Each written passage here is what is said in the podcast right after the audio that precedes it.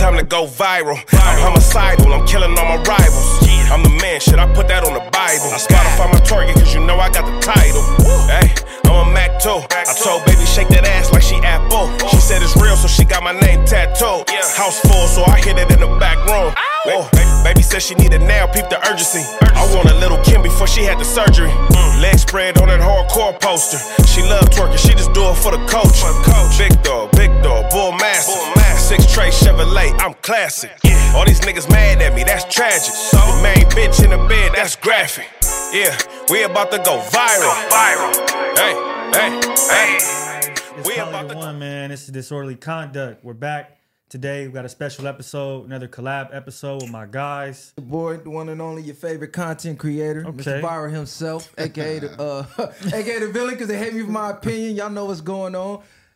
Who we got in the And building we got over here? Messiah the Great. You know we're gonna lead the way every time. Yes, Yeah, sir. we, we back in here with my boy Cali the one man. Thank you for having us again. You know we always love uh connecting. You feel me? Y'all make sure y'all put y'all thinking caps on. We here to lead the way. Y'all know the vibes. Yes, sir, man. It's always good vibes. I appreciate y'all for coming out again. You already know. Um, if you guys are watching this, man, like, subscribe. Thank you for the love, for the hate. It's all support. You know what I'm saying? Um, I want to start the show off with a topic that I think uh, everybody's talking about right now.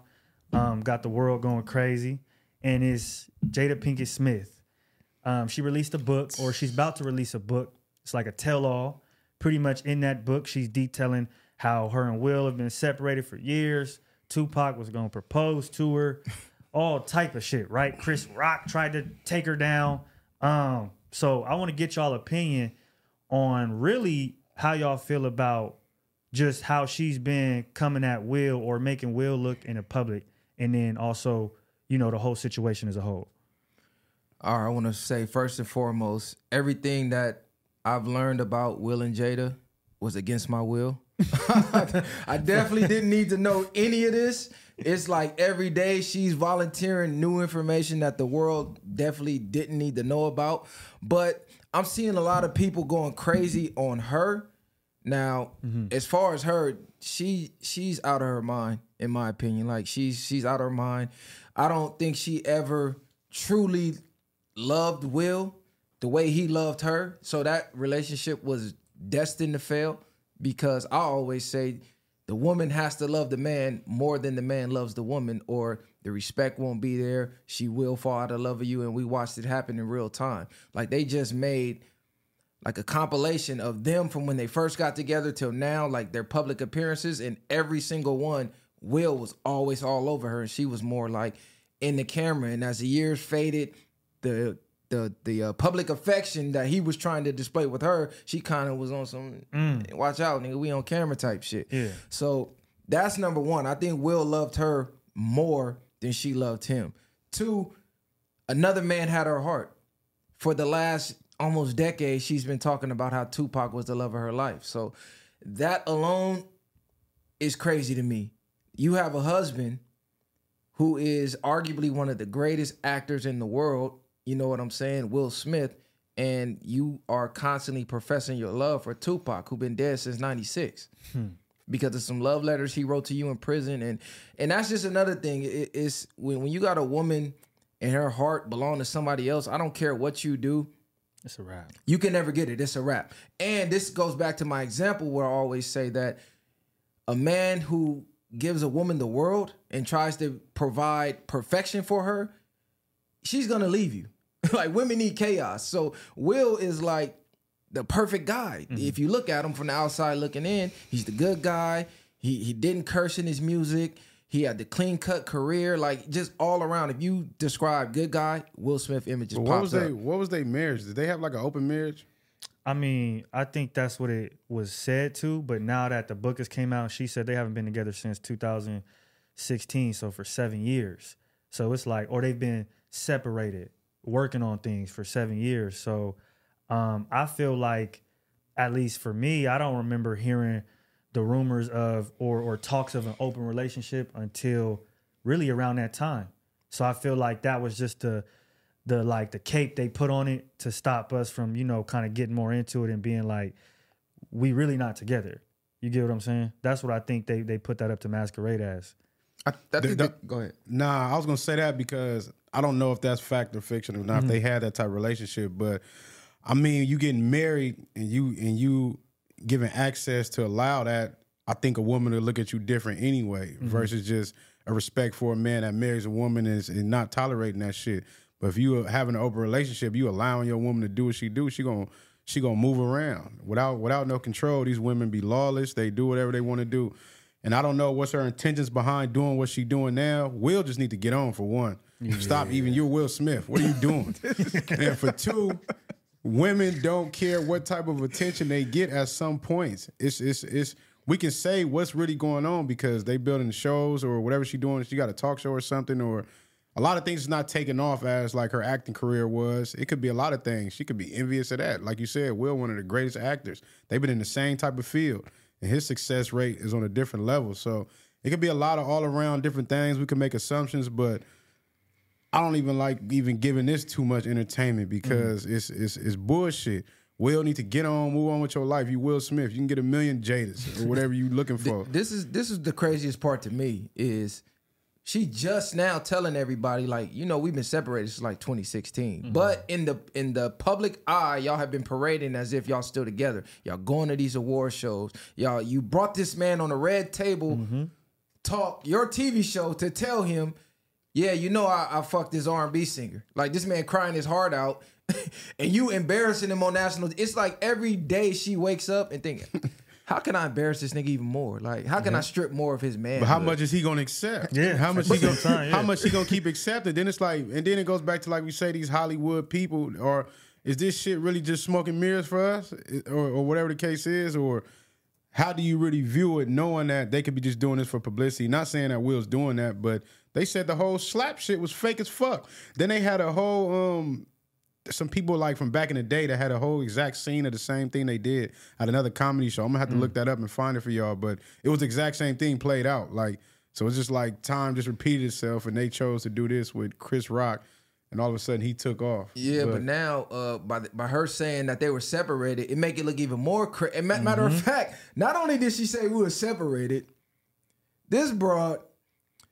said Chris Rock hit on her. Like I guess amid, uh, amongst them, the, the ones who know Yeah. who know know that they split up. He low key slid in the DM type shit. So is that crazy, the reason. Will slapped him? Like saw him and j- like, hey, you, you want to go out for lunch type shit? Yeah. And on top of that, she like when he did the slap and was yelling out, "Keep my wife name out your- out She your was mouth." surprised. I was sitting there like, nigga, why are you calling me your wife? This is what she's saying. Like, I was surprised he was calling me his wife because we've been separated. So she like, I don't even know why he did that. But make all that make sense. If you really feel like that, why are you sitting up there next to him and doing what y'all doing? Why are y'all still holding this image as a couple, knowing damn well y'all not fucking with each other? So you want to act surprised about him being your wife, but y'all playing these games if to the world, making it look like y'all still together. Like you said, showing up to places, doing what y'all do. If y'all gonna break up, break up. At the end of the day, stop putting all that shit out there, then y'all go back home and be fucking.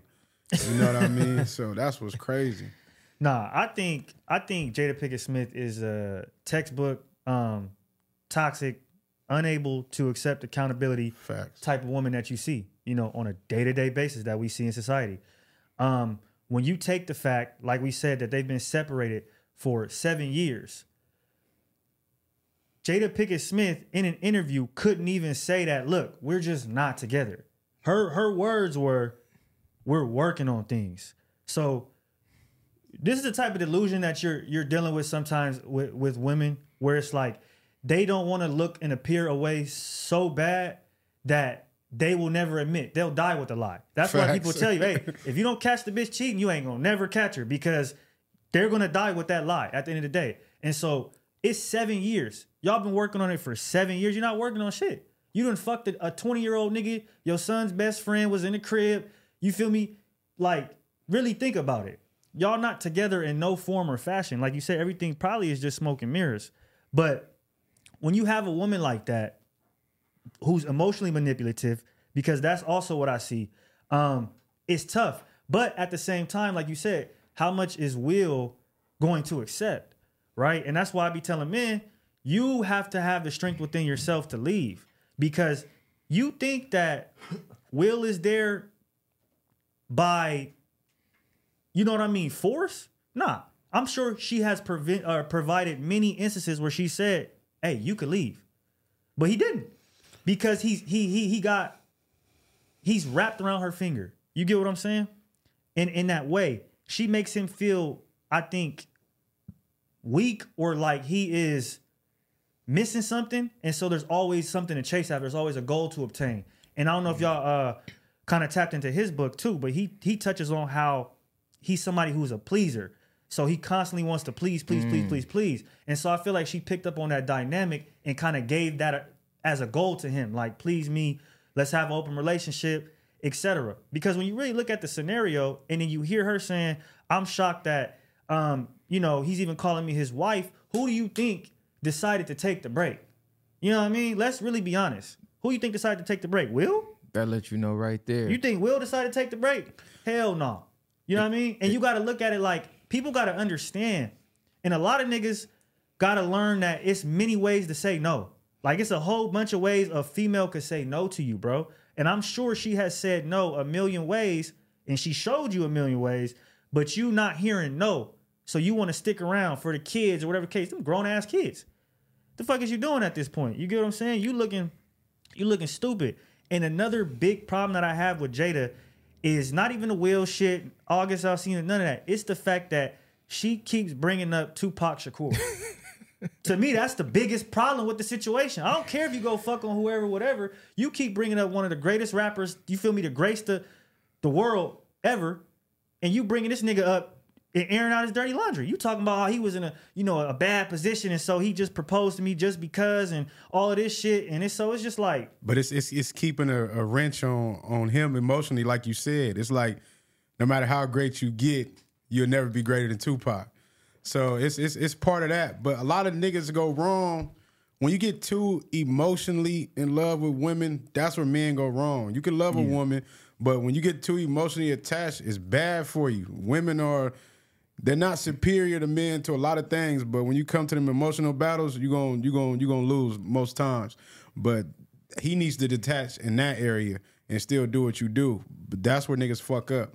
Stop getting so emotionally in love with these women because that's gonna have you. That's gonna be your downfall. They're gonna play on that and have you out here looking like a goofy.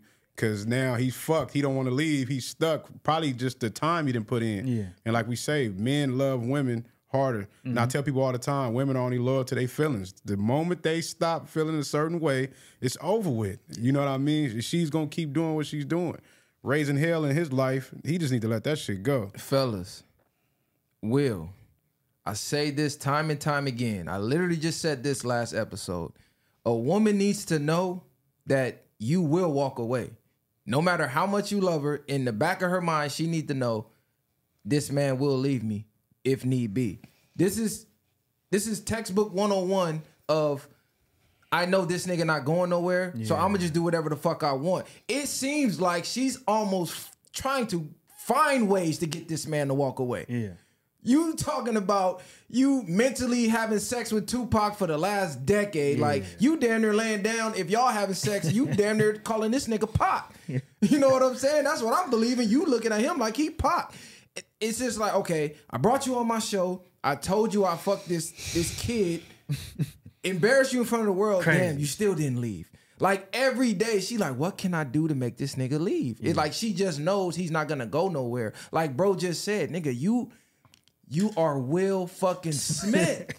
You're Will Smith. You could damn near get any woman you mm-hmm. want out here. Like, bro, you are a legend. But you you kind of you fucking up your legacy right now, especially with men. We looking at you kind of like funny in the light, like, bro, you giving simp vibes. And niggas respected Will to the utmost. Like, nigga, this is Will Smith. I grew up watching this man movies. This I grew up watching this man show. Like, you done been idols for so many young men, and to see you going out like this over a female is crazy. Like, bro, you're a legend. I am legend. Like, bro, you are Will Smith. Stand up, drag your nuts. This is prime example of they're having a power shift. Like even if you look at the photos, he's looking like the wife and she's usually looking like the husband. He's sitting there leg crossed, mm. leaned over on her. She's sitting there legs open, looking like a straight nigga. Like, bro, you gotta you gotta control that. Yeah, and I think with men, and this is the crazy part, right? Because I think women fall in love so many times, or they they consider what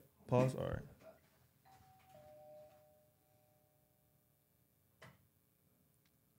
Damn, is that Will? Yeah, I'm like, he pulled up the slap nigga. He pulled I up the nigga Will nigga. just pulled up. Yeah. Like, hold on.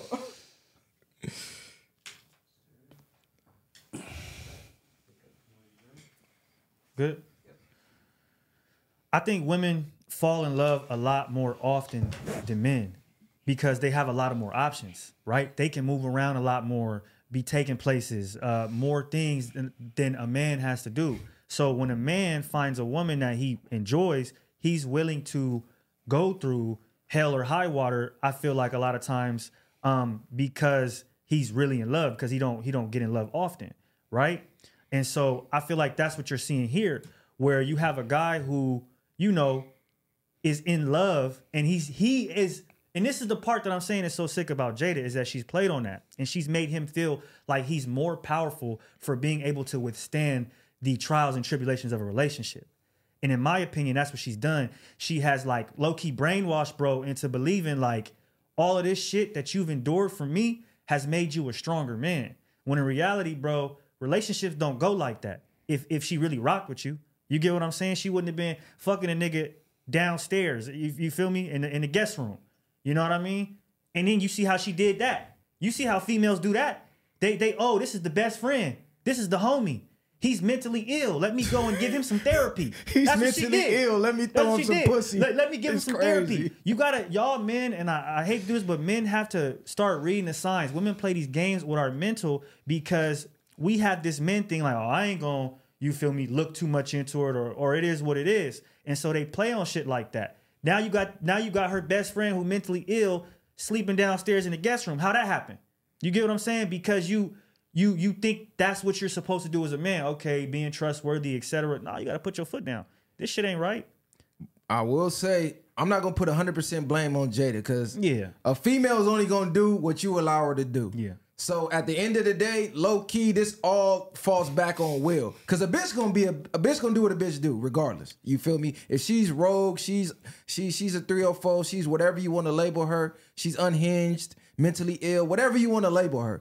It's up to you to decide if you're gonna continue to deal with that or not. You're gonna get that in check or not. And from the outside looking in, we'll deciding to deal with it. So at that point, you're displaying behaviors of a simp. Mm-hmm. Because any real man, the second you came on national television and said you slept with another man, this shit is over with. It's no coming back from that.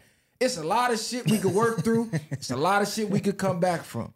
Fucking another man ain't one of them. It's over with. Once you once you give that away to another man and we married at that, it's over with. But see, I, I feel with her, it's almost like she never really gave two fucks about him. To begin I with. feel to begin with, I feel like if I get with him, this is a, a good career move. I'm I'm getting in the Matrix. I'm getting in these movie roles. Like it's elevating us as a brand to be together. I think that's the only thing keeping them together at this point is we would look worse being divorced than we would together, even though it's fucked up because I keep volunteering this information. We're still a brand. At one point, everybody was like, I want that Will and Jada love, not knowing she a fucking psycho. Yeah. You know what I'm saying? But Will, it, it's on you, bro. You the man. You know what I'm saying? Like he said, men are superior. It's on you. You got to take a stand. You got to drag your nuts. At the end of the day, yeah, man. Pray for Will, man. Hopefully, hopefully you, hopefully you figure it out, bro. Um, and that's what it is. Um, I want to talk about album that just came out. Drake just dropped the album called "For All the Dogs," right? For all my dogs, some shit like that. And um, Joe Budden had a pretty crazy take on it. Really, wasn't even crazy, right? Like I don't know if y'all watched the whole episode, but it was like a 20 minute thing and he really didn't go that hard like how i've seen him go hard on other artists or you know other drake projects um, and then even with this particular instance i've seen other platforms go way harder than than joe budden did. But drake seemed super touched by it you know was, was sending paragraphs and emails and shit and, and calling out other niggas on the podcast etc so what y'all think about the i guess that situation? Y'all think drake is, is sensitive? Y'all think the album is cool? What y'all think?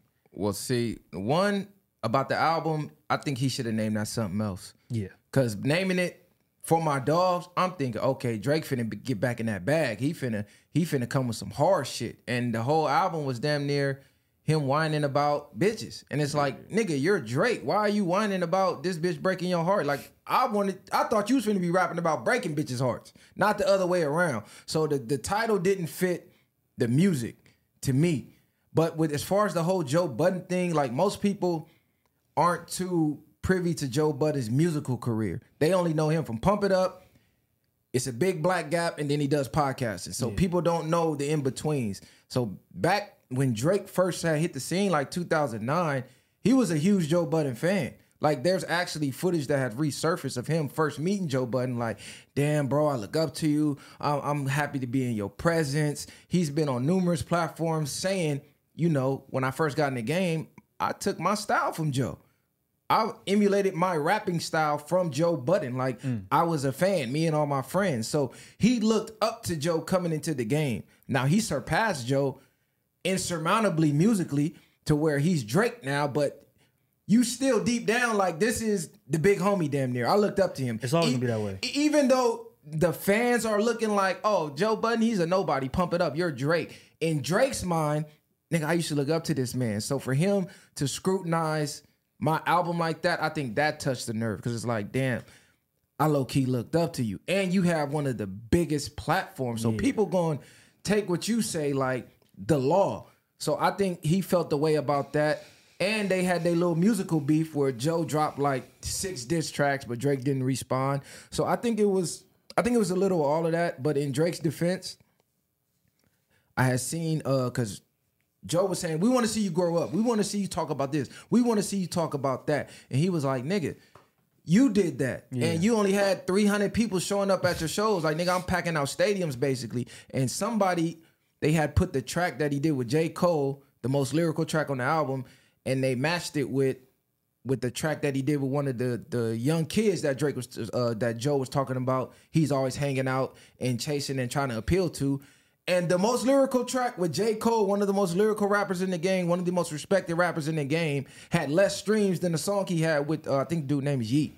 Y'all don't even know what the Yeah, fuck yeah, he was yeah. saying when he rapped. Yeah, I know you're that was the most streamed song on his album. So in his defense, it's like, bro, I'm trying to get to the money. The game has changed. Being lyrical is not respected. These labels, they want to see your shit going viral on TikTok. They want to see reaction. Be like, this is what's getting the reactions is the youth. You know what I'm saying? The mm-hmm. old heads like us that respect lyrics, like, we're not really buying it and streaming like that. Like, bro, them kids is going to get that shit. So mm-hmm. it's kind of like, what do I do? Do I stay relevant or do I appease y'all lyrical miracle niggas? I get you, but I, I feel like in this instance, Drake is in a different position than all the other artists where he's able to give us what or, or tell us what we want, if that makes sense. He's able to say, This is the standard. This He is able what to make doing." what's hot. Yeah, this is what we're doing now. We're not doing this no more. We're doing this now. So I feel like he has somewhat of a moral obligation to be like, I could, you know, go this route. So he's choosing to go, in my opinion, the route with the streamers and Yachty and Yeat and all them niggas. And um, I think it does show a little bit of lack of immaturity. And I think it does show like it's like the college nigga kicking it with the high school kids. Like he's still not really trying to let go of that part of his life, which is cool. Cause if you a nigga with money, I mean, your youth is gonna last a lot longer than the nigga who got to already clock in a nine to five or whatever and got a baby. You feel me? It, it- it's a different situation. But I think Drake is in a different position where he's able to control the narrative and you know control what we think is hot. And so, in if that is how I'm feeling, then I feel like the album was a letdown because you have songs on other albums where he's you know what I mean in tune with what's going on in his in his family life uh, with his mom with his with his with his daughter I mean his, his son you get what I'm saying? Just things going on in his head how he needs to take a break etc so I feel like this album was some shit that was like really just a part two of uh what's the shit called? Uh whatever the shit was with all the babies on the front um, Was it the Lover Boy album? Something The like Lover Pri- Boy shit. Yeah, yeah, that shit. Like to me, it's just a part two of it, and um, with a different, you know, different features on it. But besides that, I mean, he's for sure sensitive, and I fuck with Drake. I fuck with Drake. I love his music, um, but he's sensitive. At the end of the day, he's sensitive because Joe Budden touched the nerve, and to me, you lost once you sent a whole paragraph of shit to this nigga. You know what I mean? Because what's he gonna do? At that point, he gonna come on here and act like it's all cool, and then you gonna just look weak. Like you Drake, why you responding to Joe Budden? But see, that's what people don't realize, and that's another thing that I hate about today's time and in our culture is that niggas is giggling at Joe Budden like he didn't do something in the rap game. And he even said in this podcast, all y'all, all y'all rappers that y'all love, they've all said they respected me. The the OGs respect me. Not only that, I took this podcast shit to another level. And if we really want to talk about it, he made the shit mainstream. If we really want to really want to talk about it. So he's done a lot, regardless of if y'all like it or not. But people don't understand the dynamic of culture. Like, just because you surpassed your teacher, that's still your teacher. That's still somebody that you have, you feel me, learn from, you you've got inspiration from. So the respect should always be there. And I think that um the fans don't understand that. So they coming at Joe. And, and and that's what's making it a different scenario. But I just think the album was whatever. I'm getting over Drake at this point. Like it's just kind of mm. like, who are you, bro? Like who are you for real? You got you got beads in your hair one day. Next day, you feel me? You saying you gonna slide on the ops. Next day, you crying. You know, it's just it's too much shit going on for me personally, and and, and I just don't like him appeasing so much to the younger crowd. I would much rather hear like a Sandra's Rose or or a March 14th or a Do Not Disturb. You feel me? Or even a Over My Dead Body. I don't want to hear just another late night with my bitch. Like I don't really care for that type of shit at this point in my life. And I mean, you know, other kids could, but I don't know. He still did a 411,000 first, See, first but week. Drake, Drake has the recipe. He knows. He been on top for so long. He know what to do to stay on top. So regardless of what we think what it should be, he know what the fuck he doing. And like he was saying, like he's appealing to the people that's coming to his shit. We a small percent of oh, I want to hear him rap about this or rap about that. But it's like for him to elevate and stay relevant like he is, he's he's going to the ones the kids the ones who's looking up his music the kids the ones that's looking up his streams and doing that. We're not getting on there looking for shit to stream until until until we hear about it or drake dropping new shit i'm gonna go check it out or something like that. Like but we not the ones showing up to his shows or doing whatever he doing. So everybody can have an opinion about him but until that nigga falls off then that's a different story. But right now he's he he's still in his bag. That's what he looking at. I just feel like when rappers get to the point of doing the things that he's doing you're on a you're on a place where you could do a double album. You could do an album with just how you come with raw shit with Wayne and y'all be mm-hmm. doing the mixtape type of shit and y'all go crazy and you could appeal to both sides of the fence. You know what I mean? Like to the kids, do your lover boy shit, but at the same time, stay in your rapping bag, do your your bars and all that other shit. I think that's where a lot of rappers go wrong too, because the end of the day, but you're not gonna satisfy everybody. It could be mid, but he might you never know what he on. Hopefully the next one be some raw shit. But And, and I just got one more thing to say. Like, you know, when it comes to creating content, right? Like, at what point, you know, because one moment can change and alter your career where you could have been this type of rapper. This goes viral, right? And now everything you've done in the past is low key wiped away. And now this is what you are now because this is what the fans want. So, at what point do you give the fans what they want or implement what you want into what the fans want and make it something for everybody. stay true to your core, You, you, basically. you get what I'm saying? How how do you manage it? Because everything now before is wiped away. Nobody really, you're right. We're a small percentage that wants to hear Drake be lyrical. That's wiped away from years ago, right? I would say with uh um, if you're reading this, it's too late. Like it's been wiped away. So at that point, he's been known for this. New kids are coming on the block. They want to hear this.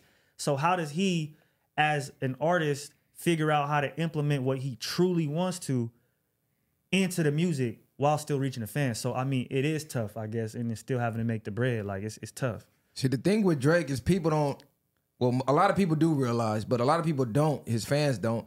He's always rolled the waves of whatever's hot. Right now, the streamers are hot. The TikTokers, the the Twitchers, like that's what's hot for the youth. So naturally, he's gonna ride that wave because, like he said, the youth is the one going to search up the music. Because when we was kids, we was on hiphopgame.com, hiphop-havoc.com. We was on the Bear Shares, the Lime Wires every day, hours on end, looking up new music. Now, like he said, the only time I know it's new music is if I see it trending on Twitter or I'm on YouTube and I see it in the next video. But for the most part, the kids are the ones looking it up, like he said. And with Drake, it's like whoever was hot and up and coming, He always jumped on their shit. Yeah. To stay ride that wave. You know what I'm saying? It's like energy harvesting. Like, okay, this is the next big thing. I'm gonna jump on that to stay hmm. relevant. But the older crowd, we looking at them like, okay, we want to see some growth. We want to see this. We want to see that. But this is through our lens. Hip, we know youth runs hip hop mm-hmm. as far as what's pushed to the forefront. Even though you know the older generation are the forefathers and the gatekeepers, but for the most part, youth is what propels hip hop. So it's like I'm stuck between growing to appease where I'm at in, in life and trying to stay relevant to the youth. Like he said, a double album would have been nice mm-hmm. because for my dogs, I'm thinking that's finna be an album full of jumbotron type shit. Like his jumbotron, like Drake finna go in for the streets for one time. But then y'all niggas gotta realize Drake is half white, he's half Jewish, he's from Canada. he was on Degrassi. Yeah. How much street shit you want from Drake? Yeah. He's not that type of nigga. He made his lane with the ladies. that's true, He came in the gang crying to bitches with, with Trey Songz. True, true. So he is staying true to himself. Like this is Drake, nigga, the light skinned, emotional nigga with women problems. You know what I'm saying? So he's really staying true to himself. It's just we see a vision for him because we mm-hmm. know what he's capable of. And that's what we want to hear. But he might not be at that point in life. Like w- due to his his his you know what I mean impact on the culture, we're putting him up there with Jay, Nas, niggas like that, where we're like, this is how you should be acting. But in reality, he is staying true to himself. do you? What do you mean? Do I put him up there? because I don't put him up there. I put him up there only because I mean I would guess as in like as as an impact, as in like who the culture talks about, who people try to I feel like in a way emulate. Yeah, I would put You him mean up I there. don't, I don't, I don't, I don't think, I don't think Drake has a reasonable doubt. I don't think he has an illmatic. Nah, I don't, don't. think he has those those type of albums. Like them niggas is just lyrically rapping through the whole album. Mostly every album that I've heard from Drake, he's singing in half the album. Mm. I wanted to ask y'all, what do y'all think? Because th- this is why I feel like Drake is still fucking with the younger crowd, and I don't know so much about his investments, etc. But I know he's not as like you got Jay Z who made four four four, or he was telling niggas, "Yo, go buy a painting. Twenty years, it's gonna triple in price, right?" Like he's giving niggas jewel uh, gems throughout his his life. You feel me? In his career, um, in my opinion, I feel like that's why Drake is low key still chasing the younger crowd because He ain't giving no game. if you if you look at it though, it's like Jay Z got businesses. Like when Jay Z was popping, Roc Boys in the building, he already had a champagne. He had a, a different things and different sponsors and, and endorsements and, and um different things going on, right? Business wise. But what do y'all think the difference is? Because y'all think Drake's business is right?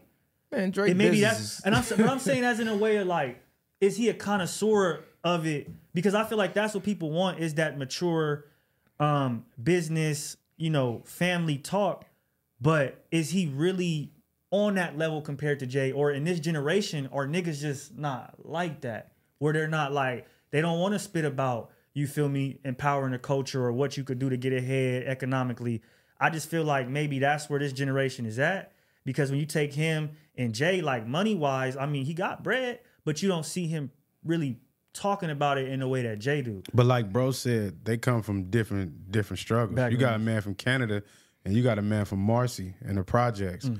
So that whole type of mentality is on a different level versus a man that's struggled or not saying Drake ain't struggled, but I don't know too much of a like struggle compared to what Jay gives is his struggle. So a man that that came from that is really gonna give you the grit, like to where you don't have to deal with the things that I've dealt with. Like I know how bad it is over here, so I'm gonna give y'all some game to make you wiggle through this maze that you're going through. Versus like Drake showed you his way, the way he came in, but he's not. I'm not gonna say he don't have businesses, but Drake seemed like he can just just be put his name and stamp something and have somebody mm-hmm. running it. You know what I mean? He don't have to do a lot as much as Jay had to do. So Jay still with that hustling mentality is like, I'm never gonna stop hustling. But Drake can just people could probably come with him with shit. Yeah. Hey Drake, get on this or whatever. Let's use your name and you're gonna make this much X amount of money. Okay, stamp me on that. And whatever we probably don't see behind the scenes. But it's like you said, people want to give game, but it ain't too many rappers giving game like that. Like he said, besides the forefathers or people that talked about real life situations. You had Jay, you had Hussle, you had certain people, but these niggas not giving game in their music like that. They not not to say too much more, but they could be giving game about music. That's why I think Drake could take his game. You know what I mm. mean? Because he's been on top of the music industry. He could start giving more stuff about the music industry. But as we know, the industry don't even want people to know too much of what's going on without being a puppet. Yeah. See, as far as the business aspect goes, I don't personally know Drake's business ventures, but Yeah. to me, like he, like bro said, Jay, he come up from from I don't even say humble beginnings from the bottom, selling crack and Marcy. Like I got that hustler mentality, like he said. Drake more so knowing his background, his dad is like some type of musical genius as far as jazz go. He's like royalty in, in jazz. Mm-hmm. His mom more so had bread from from what I've been reading. He grew up with a nice upcoming. Like he didn't come from those type of uh, uh, childhood struggles. Not to say he never struggled in his life, but compared to a kid growing up in the projects in Marcy or like a 50 in Queens where nigga I was running drug blocks, getting shot at, shooting niggas doing this and that. He don't have that background. So I feel like the hustle in them to run businesses, it, it almost transcends like I just took what I was doing from the block, now I'm doing it from a legal aspect.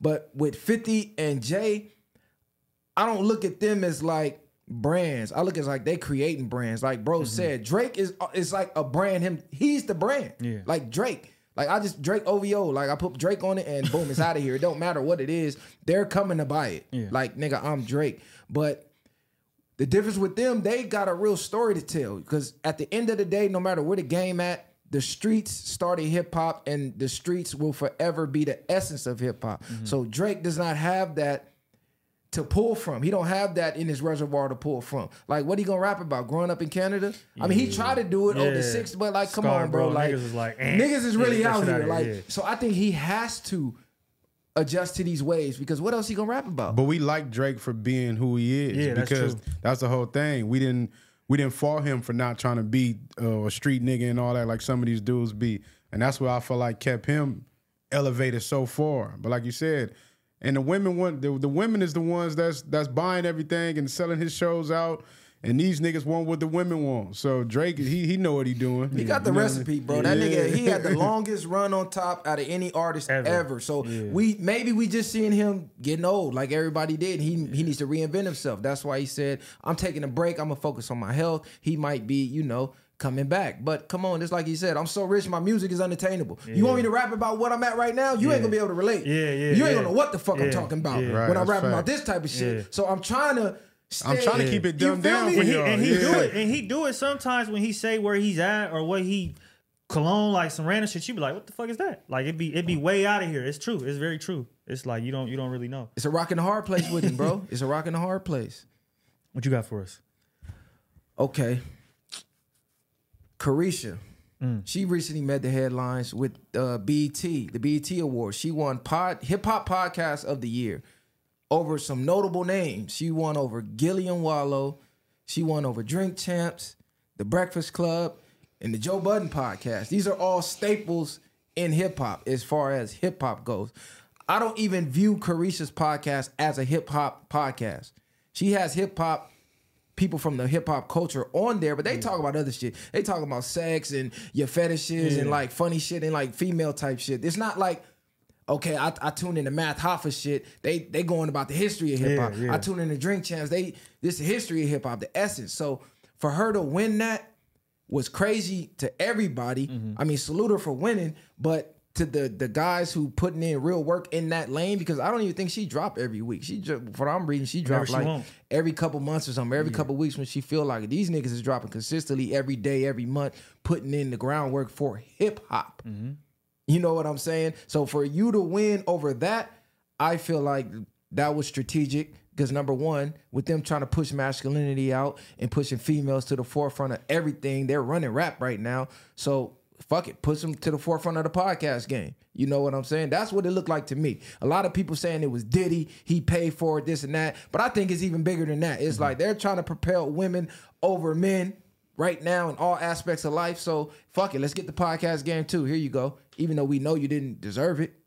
No, I, I I agree with you. I think, and also when you look at who who is the uh, bigger biggest consumers, it's women, right? Like they buy the most shit. They are online the most. They you use social media the most as well. So they are going to cater to that. Um, and then I also think that Drink Champs already won one year. Um, Joe Budden won one year. Gillie and Wallo, I don't know if they won. For me, their podcast is cool, but sometimes it gets a little too off to the side with them niggas bickering and joking and shit. I'd be like, shut shut that shit down. But um, so I also feel like that's why they just gave it to her because it's like, man, these niggas already won. We don't want to give it to these niggas again. And then, like you said, uh, it shows the diversity and inclusion of you feel me, black woman. Okay, boom, let's put it to the forefront, right? And then that'll be like, okay, y'all y'all did y'all duty for the for the um for the year. But we all know Caresha Please is not the best podcast out there, and that's no disrespect to Caresha and the platform that they have. I think that they have some, um, you know, if you're looking at it from like a producer's angle, they have good content, right? It's not for me, but I could see how it could be for somebody else. But when we're talking about an overall, uh, you know, grade off of quality, you know what I mean? Um, quantity, you get what I'm saying? Impact. Um, you have to look at those other pods and realize they're they're far ahead of her, way far ahead of her. But we're also in a time where things like that are accepted more and put to the forefront more. I just seen a clip of Caresha. She had on um I think her name is Ari Banks, something like that. And um they was talking and they was asking people in the que- in the crowd questions. And so they said they asked the dude, "Hey, do you like BBL or natural? What do you prefer?" He said, "I like natural." She said, "Sit your ass down." Everybody started laughing, It- and it was funny. But you get what I'm saying? This is where we're at now. If a nigga say he like natural, it's frowned upon. So if a nigga say, you know, I want to talk about hip hop, economics, what's going on in culture, frowned upon. But if I want to talk about some hoe ass shit, or I'm gonna put this here and, and this here and do some sexual shit, okay, put that to the forefront. So that's what we're seeing right now, and I, I hope black women see it too. That and I'm tying this all in with Caresha because I feel like she is one of the the new people that we have seen kind of bring the sexuality more to the forefront, make it more acceptable for for black women in in this new age of, of hip hop. Uh, and so when you see that, you got to really look at it and and you know what I mean, take a look. Sexyy Red, all these different types of people that are popping off. I feel like they all play a part in just the way the culture has shifted, what we are accepting now um, as a culture, and that's ultimately what led to to that award. I think it's it's part of the sum up everything y'all said, but I think people got to remember that everything is entertainment. That's what they that's what they care about. They care about entertainment, and I feel like I don't know the numbers or how they go about voting for it and her statistics when she do drop, but I do know a lot of people like her interviews. A lot of people like to be entertained when she doing what she do or whoever she her guest because they always talking about it. Women always talking about it. As soon as she dropped, it's it's it's it's a it's a lot of she make she make a lot of noise. But that doesn't that doesn't take away, like y'all said, versus these other podcasts and stuff like that. But I just think you got to be reminded of that. And like you said, um, like he was saying, people do pay for things. You learn about wars do get paid for. Grammys get paid for. A lot of stuff get paid for. You got the bag, they're gonna give it to you. So it's just you can't you can't really be mad at it and just accept it for what it is. I look at it like that. Like, but it is crazy that I like Million Dollaz Worth of Game. I like I like a lot of them other podcasts. I don't watch too many, but that's a good one, I believe. But like y'all said, switching it up, putting these women at the forefront. Now they're going after more so, like he said, keeping the women in the spotlight more versus everything else. We'll see on the next one though, depending how what angles they take. Because there is there any other women podcasts or anything like that? I don't even know no more. I mean, it's, pl- it's plenty is. women podcasts. I mean, like that's on a that's on a scale. Not, Not to say like it's no more, but But it's due to the fact of they're not those women podcasts is they're not pushing the type of content that she's pushing. And so that's what I would challenge BET. Go find some podcasts of some women that's talking some some shit that don't got nothing to do with that shit. Like, why are y'all trying to push the narrative so much, just the sexuality and, and this hypersexual shit so much? I feel like that's all that it is. And and really like what is her content? You know what I mean? Who is it impacting? I don't understand who is it who is it impacting? What is it changing? What is it doing?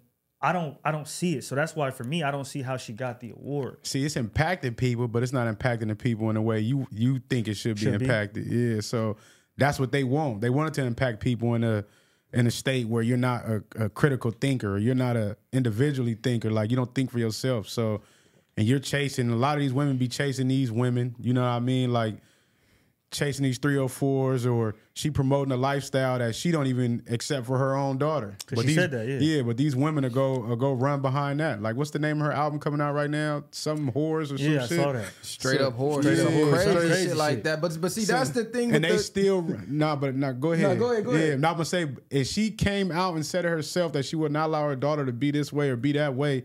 And these women, even women that's older than her, would still run behind her and try to be like her. You know what I mean? Or what they think that she is. But her real life, when these cameras go off, she probably not even Like horn like y'all think she is. You know what I mean? She fucking with the motherfucking billionaire and all type of shit. Like It goes back to to what it hmm. always goes back to the do- almighty dollar bill. The almighty dollar bill and the agenda. The agenda right now is making black women and women in general whores. 304s, not respecting men, uh, uh, uh, wild, uncontrollable. Like um, I was seeing on another pod, they were saying they already destroyed the the, the black men as far as with, with the messages they push with the gangster rap and the destroy your own community and, and, and kill the ops and this and that. So like, okay, we got the we got the bitches now. Be whores, be 304s, you know, be promiscuous, be sluts. It's all it's just all about the agenda, and that's what's selling. Because let's be real.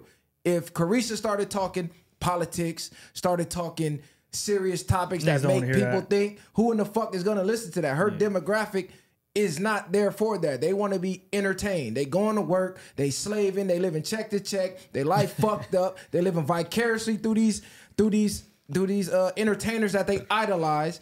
They just want to be entertained. And she asked a lot of questions that podcasters like us can't ask these guys because one she's a female she's attractive and three she's a female so shit that women want to know about a lot of these guys she's the only one that can ask they can't get on uh uh Gillie and Wallo or Joe Budden and ask them type of questions. So Yeah. she is a, appealing to the women, which are the largest consumers in the fucking world. So I mean, you got to take the good with the bad. It's I say it's a lane for everything. Find the lane that's good for you and merge in that, and then ride that lane. It's a lane for for her. People like that shit. But if you want to hear the shit that you complaining about her not talking about, go find that content because it's out there. The problem is it does not get the clicks because y'all don't watch it. Y'all call it boring. Y'all want to hear this wild shit. You know what I'm saying? So we as consumers got to decide. We're pushing this to the forefront. Not saying us per se, but the consumer itself. But as far as winning that award, that was politics. There's no way. I don't give a fuck how many times they won. That's politics. If you just going by, okay, it's hip hop, bro. That's her shit's not hip hop. Period. Yeah, There's no not. way to win that. That's politics, and we all understand. So that's why Nori and them voiced their opinions, and they was mad about it. But you know, Viral Way Podcast is coming. We coming for that award. Disorderly Conduct is sir. coming. They competing for coming for that award. So we'll be there soon. But I mean, shout out Caresha, shout out all the black podcasters doing their thing. Because it's another topic I wanted to discuss as far as podcasts go, and that is the black community getting hate for doing podcasts. And it's crazy to me because every community does podcasts. Mm-hmm. Every race, every ethnicity now does a podcast. It's one of the the biggest the biggest lanes to get into as far as entertainment. Everybody wants a podcast. Everybody does a podcast. But for some reason, when you're black, when you're black with a podcast, it's a fucking issue. When mm-hmm. you're black with an opinion, it's an issue. We talking about the same shit that all humans is talking about. We just putting our own twist on it. But for some reason, when niggas speak, it's a problem. We all see the comments. Oh, uh, uh, the CIA dropped podcast equipment in the hood. Amazon need to stop selling niggas mics. Like we the only ones to talk about this shit. There's a thousand red pill uh podcasts from from the whites, the Hispanics, everybody, Asian, you name it, they all do it. But when niggas do it, it's a fucking problem. Yep. It's like niggas supposed to just like they told LeBron, shut the fuck up and dribble. Yeah. You know what I'm saying? Shut the fuck up and catch a ball. Shut the fuck up and rap and sing. It's like y'all don't want to hear niggas drop no type of game, but then y'all complain about the black community don't have leaders dropping game. Then when niggas start dropping game, it's shut the fuck up and stop selling niggas podcast equipment. No, because niggas is pointing out the bullshit in our community and trying to change the the narrative of the way we're viewed, and we are used to trauma bonding. So it's like, damn, it feel like y'all speaking out against me. Stop selling them niggas podcast equipment. Like, how you feel about it doing content? I think um like you said, it's so many podcasts that do the red pill, you know, type of type of content. You know what I mean? Um, I think it's funny because people try to say, like you said, uh, CIA dropped off, you know, podcast equipment in the hood. They're trying to make us destroy ourselves. The funny thing about it, y'all, is these problems that all of us are speaking on have existed long before there were podcasts.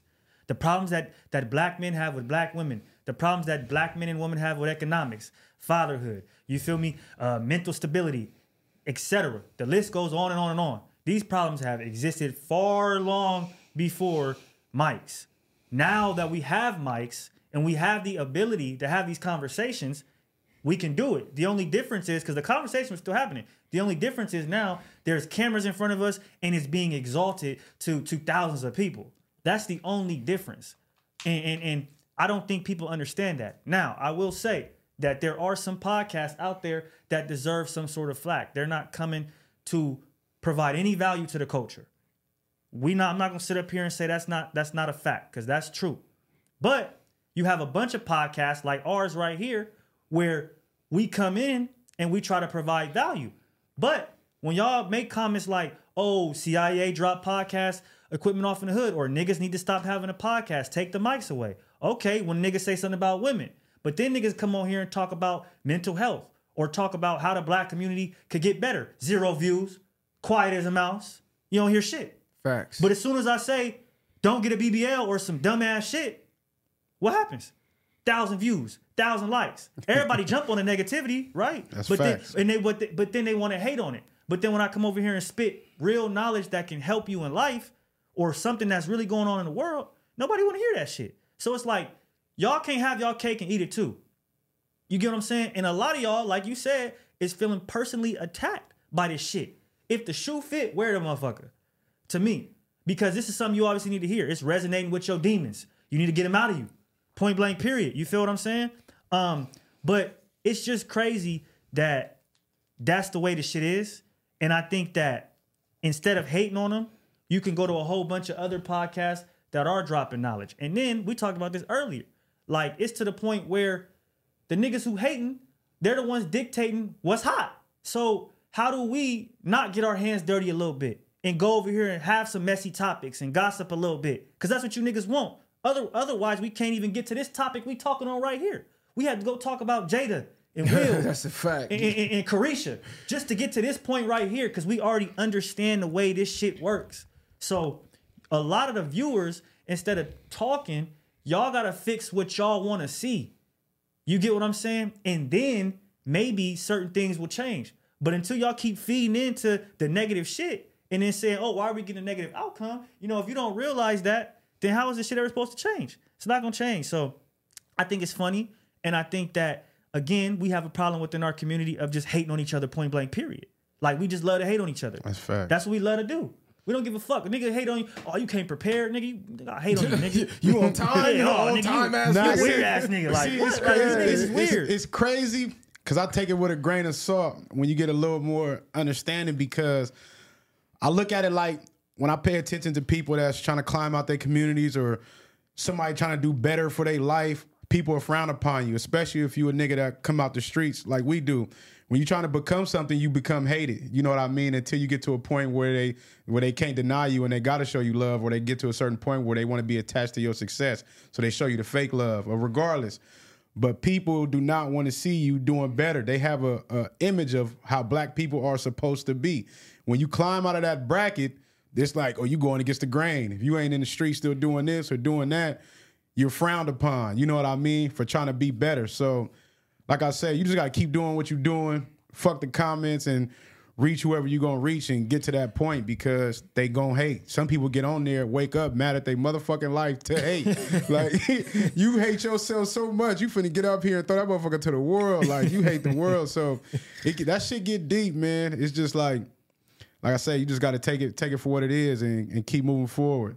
Like y'all said, it's a million, it's a million. It is of people giving a million opinions with with no facts or nothing else behind it. So I think that's where that shit be coming from. I just I just hate how like now that black podcasting is, is prevalent, y'all are making it seem like the podcasts are the reason why relationships are being destroyed and the economy is destroyed and people are are fighting each other like this shit wasn't already happening. You get what I'm saying? And another thing, without black, like uh, uh, again, y'all could talk shit all y'all want on black podcasting, but black podcasting gave us EYL, Earn Your Leisure. Black podcasting gave us um, um, 19 Keys. Black podcasting gave us Todd Millionaire. Y'all probably know about him. He's big on stocks. Facts. Black podcasting gave us a lot of shit. You feel me? And actually helped a lot of young men that are black and young women get a different mindset. You feel me? They living in the projects. Maybe they turned this shit on YouTube. They like, oh shit, that's somebody who looked like me doing that. You get what I'm saying? So when y'all bash it, y'all got to be very specific on what y'all are bashing because you got all these other platforms out here that have helped people that look just like them get ahead in life. That's also came out of the black podcasting that y'all talk shit about. Look, it's so crazy. Even doubling back to the Joe Budden and Drake shit. Even Drake threw a shot at Joe. Like, oh, I'm glad I got the life I got, and I ain't sitting in front of some Amazon mic, you know, giving my opinion. So it's like even he threw a slight at the podcast. Like, damn, bro, I just seen you on somebody's podcast. They wasn't black. In a bed too. You know what I'm saying? They, they they was what you would call an industry plant, but they didn't get no shade. Mm-hmm. Like you don't even really come sit down with niggas. So to throw shade at it, that was crazy to me. Come on, I just saw you on the pod. So Drake, that was crazy, bro. knew that was gonna hurt his feelings. that, That- that, he- that he was, was that was crazy. But to the to the to the the people that criticize black podcasts, fuck y'all. Y'all can suck a dick for real because y'all propel the same shit y'all complain about. And this is the problem with the black community. You niggas love to be victims.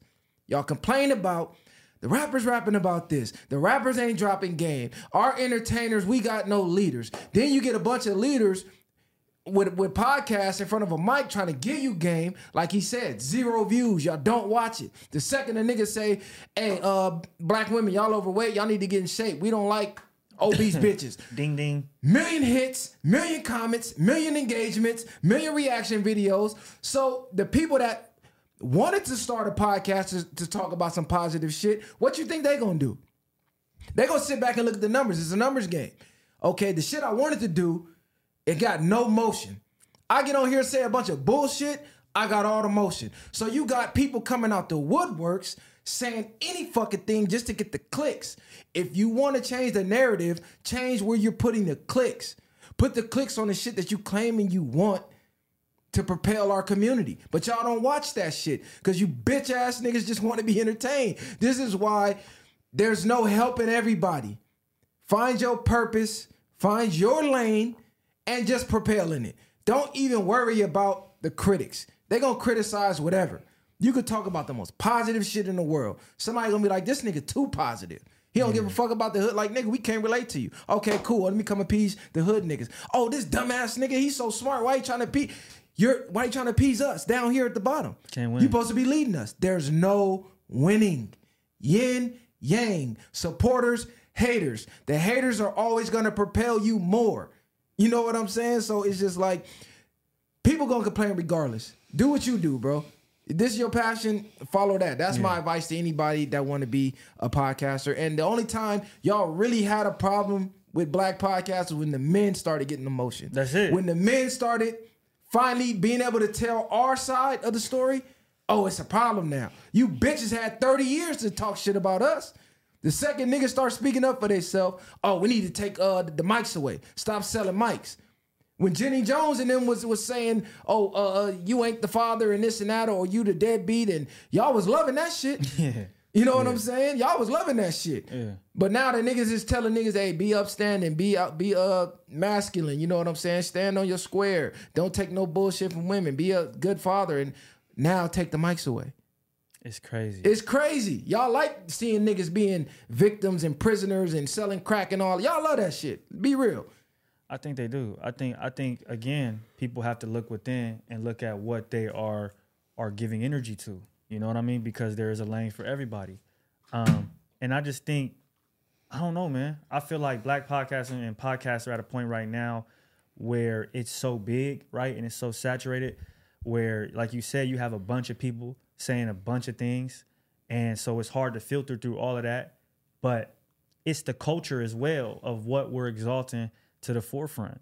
Like at the end of the day, this is what you niggas really want to see. That's a fact. You know what I mean? Because if y'all wanted to see something else, something else would be prevalent, you know? And I know that there also goes to a certain degree some sort of government um, interference with that as well, right? Because, you know, I've seen things where there's there, they have said there's people who work for TikTok who decide what goes to the top of the algorithm.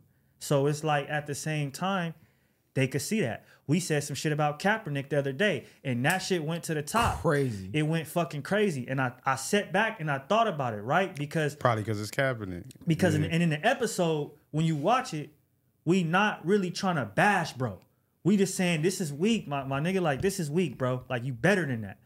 But the clip make it look a certain way. And if you go to the comments, niggas is like hating on Kaepernick. I feel like in ways that we really wouldn't hate on, bro.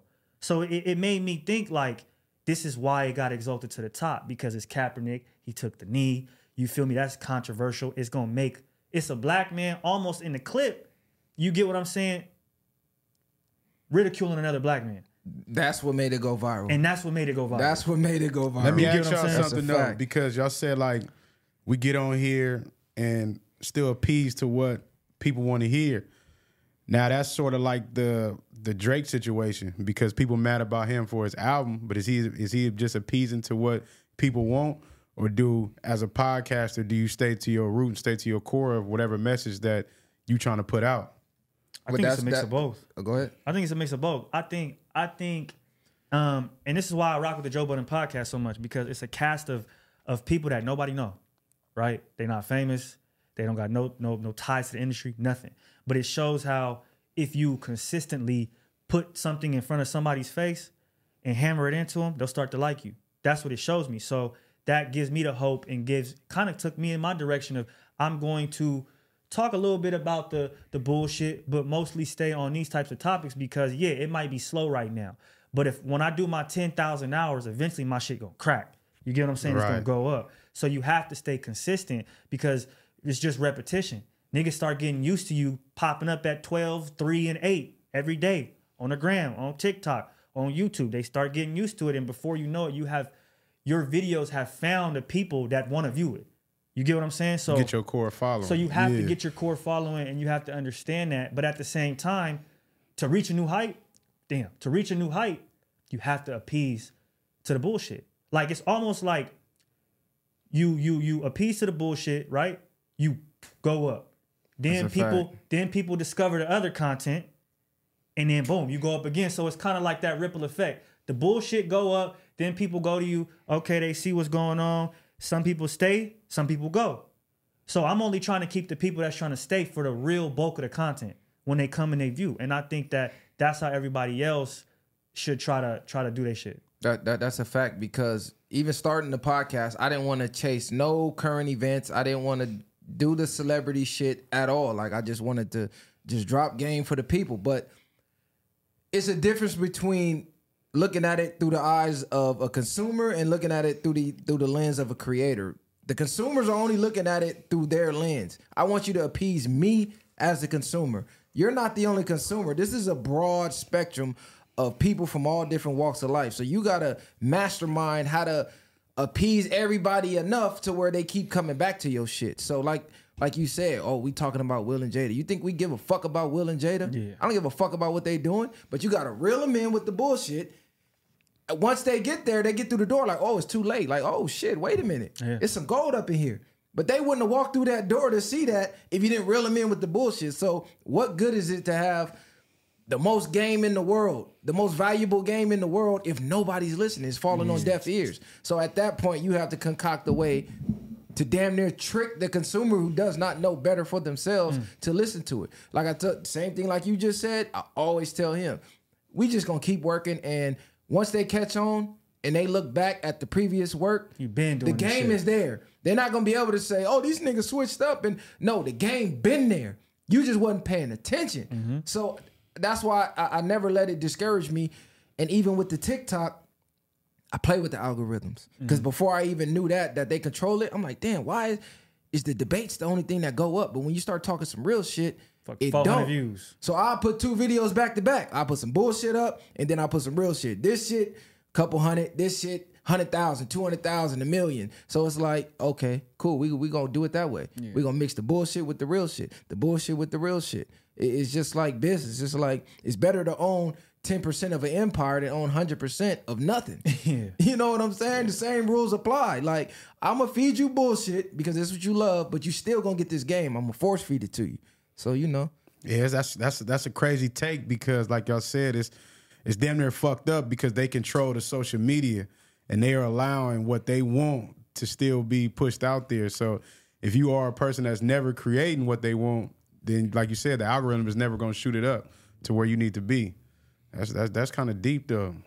let's get into that um the freedom of speech right and how that's kind of being taken away from us on platforms like tiktok instagram youtube right? I had a video where it never it was never released um, to the public because you know they, they gave me a strike on youtube because it was about covid and the vaccine and and you know we had we had articles and, and information to prove what we had said was correct you know and it wasn't something that we was just on there spewing you feel me? But it still it wasn't let through.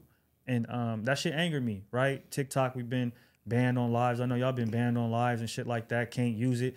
And um, it's like okay we'll give you freedom of speech but what they're realizing and i i um i give a lot of this to andrew tate because i think when he came along people like fresh and fit academics they grew a, a following that was cult like that we have never seen from just a regular creator. Like before them, you got Logan Paul, Jake Paul, these niggas. Yeah, they got they got followers, but they don't got no cult like following like these niggas. Andrew Tate go tell you go outside and slap a bitch. Niggas will go outside and slap a bitch straight up. Like that's how much power he had over some of these these young men.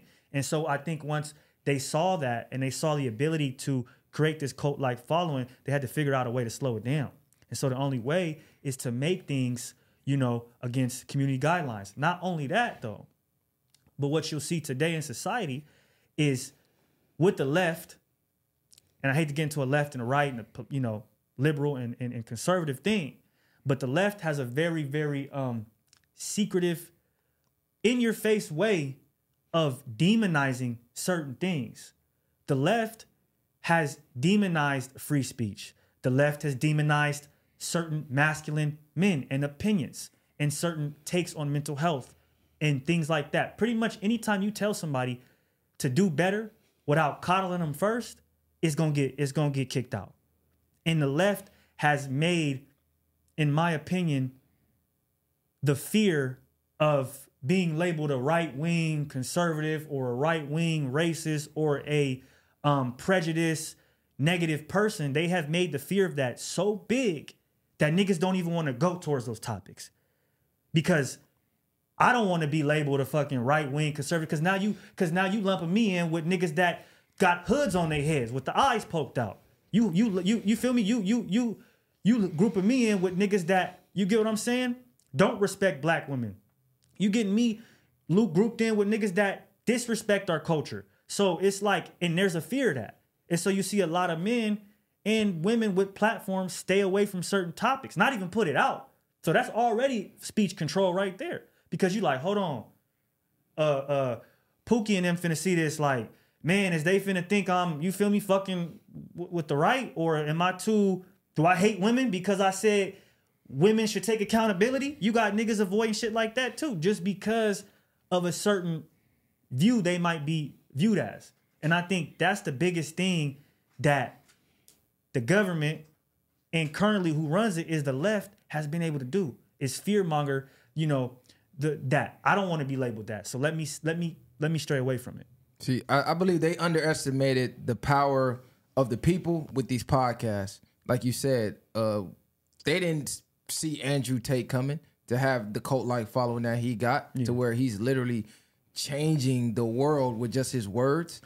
And like you said, this this uh these guidelines, the community guidelines is used to slow that down, like you said. I mean, it's to the point where you got to really strategize the way you say things now. And it's crazy because even on this episode today, I am tapering back what I really want to say because I don't want the shit to get demonetized because it's that too. Yeah. It's like, all right, these these community guidelines, you speak in the way we want you to speak and say words we allow you to say, or you damn near making the content for nothing. Like we're gonna demonetize it. We're gonna give you a strike. Same thing happened to me. I was debating somebody about something that was unrelated to COVID. I just used COVID as an example, and they were like, um, they gave me the warning, like if you speak about this again, we're gonna strike your shit. I had to take a little five minute course about what you can and can't say, and it was all related to COVID, and it was like basically like you had to click these answers to what they want you to say. Yeah, that's crazy. Even if you have the real information coming from real doctors and all type of shit, you couldn't say it. So this is why I never made no more content about COVID because I'm like I don't even want to walk that tight rope. Yeah. And and it's just it's crazy. Every time I go live, I get banned for a week. So that slows down people wanting to follow you because you might got people that tune in. Or I go live every uh, day at 6 p.m. Now I'm gone for two weeks. They done forgot about you already, bro. This is media. That's this shit move fast. That's like a year in media time. You know what I'm saying? Or I know what TikTok does. Once you start going too viral, they'll slow your whole algorithm down to where it ain't sharing your videos. You'll Mm-hmm. go from getting a million views to 200. Oh, you want more views? Pay for these ads. They Yeah, doing that quick. too. So it, it's just it's crazy. Like I see in Canada, they got this uh, regulation going on. They broadcasting. The wording that they use was crazy to me though. They use uh specific wording to, to to make it sound like they're not killing freedom of speech, but they really are. They're calling it a major step forward, saying that uh, the new rules ensure online streaming services make meaningful contributions to Canadian and indigenous content. So basically, they get to dictate what they feel is meaningful. Like, let the people dictate that. Like, me personally, I don't care about getting labeled. You can label me whatever you want. Just let me say what I want to say the way I want to say it. Mm-hmm. I know how to defend myself, but you give me the freedom to say it. And for the people like, well, if you don't like community guidelines, go start your own shit. Let's be real. Elon Musk had to buy Twitter. Yeah, just he for it to could have be the way easily started his own shit. But if that don't let you know it's just not that easy, what will? He had to buy that shit for what, 44 billion or something? Crazy. Something crazy. You know what I'm saying? It, it- it's it's crazy though. Like we're it's getting to a spooky place because the world is now online. And if they're controlling what you can say online, where can you say anything? We don't own the news outlets. Online was like the wild, wild west Where we could, yeah. where we could. And now it's like, okay, where do we go? Yeah. I think I, I I think again, my bad to uh, cut you off. Um, and the government has done it with every single with every single thing, right? You know, uh, activism, different political figures that we've had. I call it like, or it's called the Scarlet Letter, right? I don't know if y'all heard about that, where you know, a girl I believe lost her virginity or, or had sex unwed or something like that, and she had the letter A, had to wear it on her, something like that. So um, that's what they do to us in society, pretty much. Like that's what they have done with Tate. That's what they have done with Rizza Islam. Like that's what they have done with these figures. The disinformation dozen. That's a that's a that's a scarlet letter. That means now everywhere you go, you're known as the disinformation dozen. No matter what you do, no matter how many times you give facts, this is all you are now because we made it that way. And so I think that is the first thing that they do to keep niggas from speaking, and then obviously the actual, you know, stopping from the community guidelines and banning and shit like that. Yeah, freedom of speech is dead. It's been dead for a while, and even then, even to a case, just even being on the streets, you can say certain things and you can go to jail for them. You know what I mm. mean? You can get hit with terrorist threats and all different type of things. But I feel like they don't want history getting to a point where it could repeat itself. If you think even back in the times, the the the mouth was a strong point for when it came to people doing things from Malcolm X to Martin Luther King to all these people. They talked and their words moved people in a way, like you said, with that cult like following.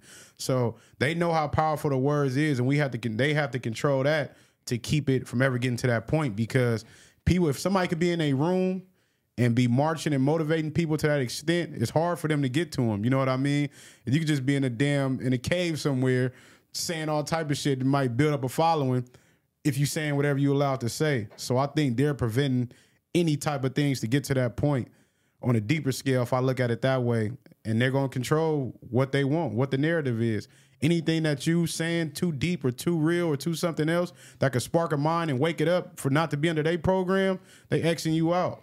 You fucking up their program. They go back to say like the Matrix. They the agents and they they trying to control that shit. You know what I mean? I like yeah. that. Oh, go, go ahead. I only like that because, and I wanted to speak to how like people like, man, you got a thousand followers, ain't nobody worried about you. Do y'all understand that we all have a social security number? Like, do y'all get what I'm saying? We are all accounted for. I don't give a fuck if you got one follower. They're watching you. the government is surveying what you do on your cell phone. If you have a social media platform and you're posting, they're monitoring monitoring that. Those platforms are an extension of the government, whether y'all like it or not. So you got five followers or five five million, you're being watched. So I hate when you know people we get on here like this and talk about it, and that's what people want to hit you with. Well, you're not one of. Well, trust me, it's that serious. When you look at everything just in the world and how they've programmed things, like we've spoken on before, it's that serious. Every human and what they think and believe, if we can get it to our view, it counts. Every single one of them. So, so no matter how little or small the podcast is, control of free freedom of speech matters on, on all platforms, all levels. See, people are not looking at the long game is with this um the sensitivity of speech. You know what I'm saying? With them trying to include everybody, this whole inclusion and not trying to offend anybody by by trying to make it to where I'm gonna control what you say so you don't offend anybody. You effectively make it to where you damn near can't say anything. Mm-hmm. Because I can be offended by anything. You know what I'm saying? And I might feel good today, like, oh yeah, you can't you can't call me the N-word, even though they ain't banning that for some reason. you Never can say that shit anywhere. Never will. Out of all of this bullshit censorship, you can still call me the N-word. That's a whole nother topic. That's crazy. but effectively, it's like, oh, I feel good today. And then I might be saying my normal day-to-day speech three years from now. And now what I'm saying is offending somebody. So people ain't looking at that. Like, good for you today could be bad for you tomorrow. The same way they're censoring people to say things that could offend you. What you saying could be offending somebody else. So people ain't really looking at the effects of that. Like he said, to the point where I'm talking in real life and this is viewed as a threat and I can go to jail. It's like, where do we draw the line? Like, these are just fucking words. But like you said, don't matter whether you got one follower or a thousand. They know you spark that right mind. that right. right mind could lead, uh, could, could lead a whole nation. So I think that's what they're trying to prevent. You know what I'm saying? But we we we gotta stand. We gotta make a stand as people. Is where do we draw the line? Yeah. That's real. how I feel about it. Fuck that. No, really, where do we draw the line? Where do we say enough is enough? Where do we arm our minds and our mentality to, you know what I mean, be able to see through the bullshit, you know what I mean, get around it and build or have a revolution and build, you know, a different way of doing things, a different way of viewing things, of how we accept things, etc. I think that it does start with us and and you know, that is what they're trying to stop is us being able to see through that bullshit, us being able to stop being programmed and really just living life the way that we want to, saying what we want to say, thinking what we want to think.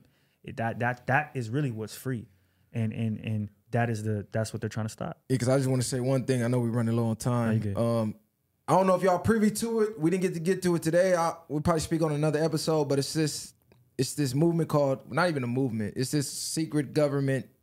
I don't know whatever you want to call it. It's called Project Looking Glass.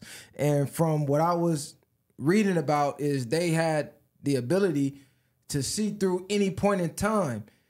And, and I, I think JFK was like a part of it. There was like news articles. Um, uh, of like a uh, like a publication that he sponsored basically or he was behind and they were talking about covid happening back then like it, it- it's uh, they were saying like you know you you record on like how you record on a tape recorder and then you can go back and rewind and fast forward and hear your audio. They're saying that that happens in the world with frequencies. Like anything we think or say is stuck like a tape recorder. And they got some type of technology where they could see that. And and, and i was reading that ultimately they looked so far ahead that they saw the elites actually being destroyed. They saw themselves being destroyed. So all of this covid and all of the the chemtrails and, and the controlling the freedom of speech and everything that they're doing to like kind of fuck the the population off was a byproduct of that like damn how do we stop that from happening Yeah. like damn near like oh, like the butterfly effect movie, how he kept seeing fucked up shit happening and kept going back in time trying to stop it, but it made it worse. They were saying it was something like that. So if you're not privy to it, do your research on Project Looking Glass. I ain't gonna get too deep into it, but do your research. I'd really like to um on another episode go into depth on that because I think that's important. Um yeah, I think that's dope right there. And I, I would love to go in depth with y'all on like I think that ties into to you know aliens, UFOs, um the technology we have and where did we get it from? How have we progressed, etc. I think those are those are conversations that we should definitely have Um, unfortunately, we did run out of time. Uh, I want to thank y'all again for stopping by. I think it's always a good one when we link up. Um, I appreciate the, you know what I mean, the high level conversation, um, and just the expansion of thought. So again, thank y'all for coming out. I want to say if you guys are liking or watching this again, please like, subscribe, man. Thank you for the love, for the hate, you know, all the support. Uh, I'm gonna pass it off to my guys, man. Let them do their thing. Yeah, we appreciate you for having us again. It's always a good one, like you said, when we link up. And we're gonna keep the movement moving, or it's moving without you. Yes, sir. Uh, that part, man. Make sure y'all share, like, subscribe to both channels, man. Disorderly Conduct, the Viral Way podcast. You can find us on all platforms. Like he said, man, just keep your thinking caps on. We here to lead the way. We not stopping. We coming. I don't give a fuck about free, uh, the the community guidelines, whatever. We gonna wiggle through that shit. You feel me? We gonna find our way through the matrix. But share, like, subscribe to the channel, man. Shout out my boy Cali, the one, man. The Viral Way. Yes, sir. The viral way, disorderly conduct. I don't know where y'all going, but you gotta get the hell up out of here. Ain't no handouts, I did it from the ground up. In the streets, thugging hardest where they found us. Got a problem, nigga, watch my troopers mount up. My bitch a bang too, and you a lame though. You niggas ain't outside, yeah, we came through. You want your lights up, we put you on the shade.